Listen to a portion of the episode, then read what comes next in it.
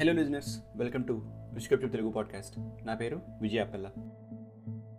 Season four episode టూకి స్వాగతం. Episode one దొంగాట విని బాగా ఎంజాయ్ చేశారని ఆశిస్తున్నాను. ఎపిసోడ్ టూ టైటిల్ సిసింద్రి ఈ స్టోరీ అంతా కూడా జాగ్రత్తగా ఫాలో అవ్వండి. లాస్ట్లో చిన్న పజిల్ ఇస్తాను. ఈ కథ అంతా నిజంగానే జరిగింది. ఒక తాత మనవడి మధ్య సాగే స్టోరీ ఇది. ఇక ఈ స్టోరీలోకి వెళ్ళి అసలు ఏమైందో తెలుసుకుందామా? ఈ కథ ఎర్లీ నైన్టీన్ నైంటీస్లో చోటు చేసుకుంది. వైజాగ్ సరిగ్గా ఫిఫ్టీ కిలోమీటర్స్ దూరంలో ఒక పల్లెటూరులో ఒక ఫ్యామిలీ ఉంటుంది. ఆ ఫ్యామిలీలో అందరికైనా చిన్నవాడు ఒకడున్నాడు. ఆ పిల్లాడి వయసు around seven to eight years ఉంటుంది. హైట్ ఏమో three to three point five feet ఉంటాడు. సెకండ్ క్లాస్లోకి ఎంటర్ అవుతున్నాడు. ఆ పిల్లాడికి మొహమాటం లేదు. అమ్మా నాన్న దగ్గరే ఉండాలని బెంగ లేదు.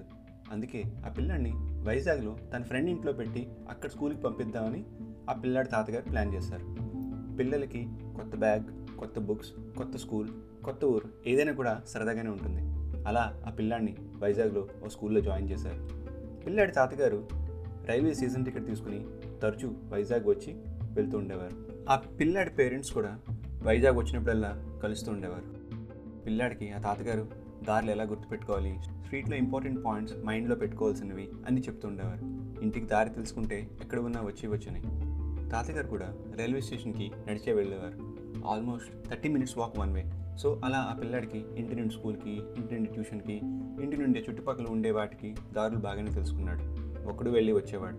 అలా ఆ పిల్లాడు ఆల్మోస్ట్ ఎయిట్ మంత్స్ అమ్మ నాన్నకి అక్క అన్నయ్యకి వాళ్ళ ఊరికి దూరంగా వైజాగ్లో తాతగారి ఫ్రెండ్ ఇంట్లో చదువుకుంటున్నాడు. ఎప్పట్లాగే ఒకరోజు సాయంత్రం ఫోర్ పిఎంకి ట్యూషన్కి వెళ్ళాడు. ఆ రోజు ఫుల్గా వాన్ పడుతోంది. స్కూల్లో టీచర్స్ అంతా కూడా అసైన్మెంట్స్ అన్నీ డైరీలో లాస్ట్ పేజీలో రాస్తూ ఉండేవారు. ట్యూషన్ టీచర్ డైలీ ఆ డైరీ చూసి ట్యూషన్ చెప్తూ ఉండేవారు. ఆ రోజు ఆ పిల్లాడు అనుకోకుండా డైరీ ఇంట్లో మర్చిపోయాడు. వాన తగ్గాక టీచర్ ఇంటికి వెళ్ళి డైరీ తీసుకుని రమ్మన్నారు.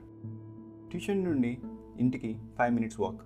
టైం కూడా అరౌండ్ ఫోర్ థర్టీ పిఎం వస్తుంది.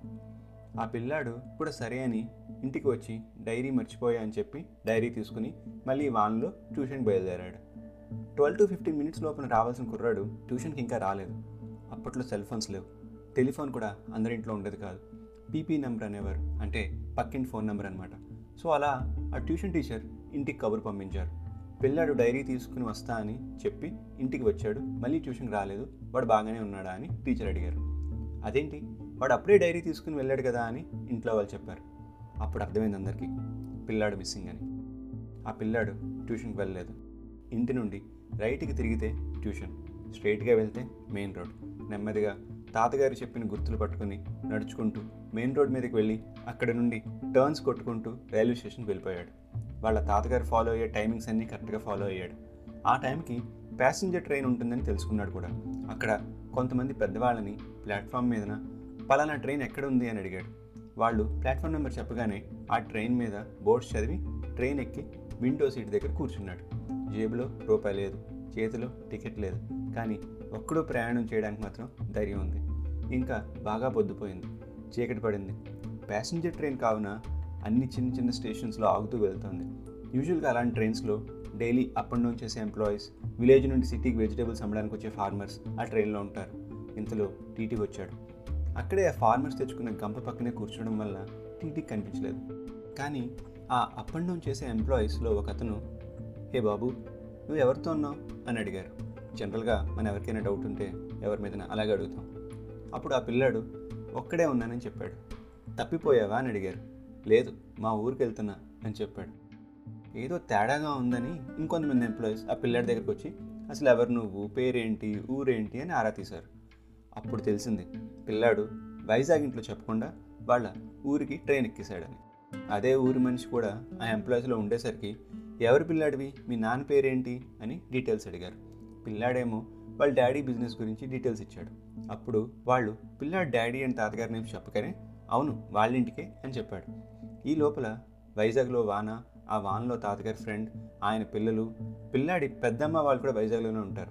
వాళ్ళకి కబురు చెప్పి వాళ్ళని పిలిచి వానలో వైజాగ్ అంతా గాలిస్తున్నారు. Beach road Jagadamba Diamond Park ఆ లోకల్ స్ట్రీట్స్. పిల్లాడి ఊరికి ఫోన్ చేసి అక్కడ ఈ విషయం చెప్పారు.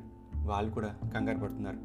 ఇక్కడ కంగారు కానీ భయం కానీ లేనిది ఆ పిల్లాడికి మాత్రమే. వెళ్దాం అనుకున్నాడు వెళ్ళిపోయాడు. కానీ ఎంత ప్రమాదం ఉంటుందో అవుతుందో గ్రహించలేదు.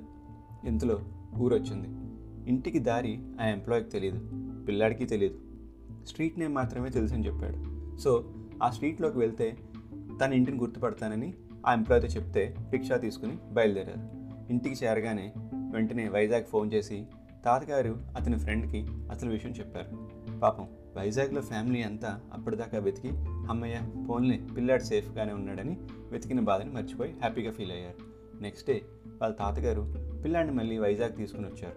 ఎందుకురా వెళ్ళిపోయావని వైజాగ్లో ఉండే వాళ్ళు అడిగితే ఆన్సర్ ఏమీ లేదు.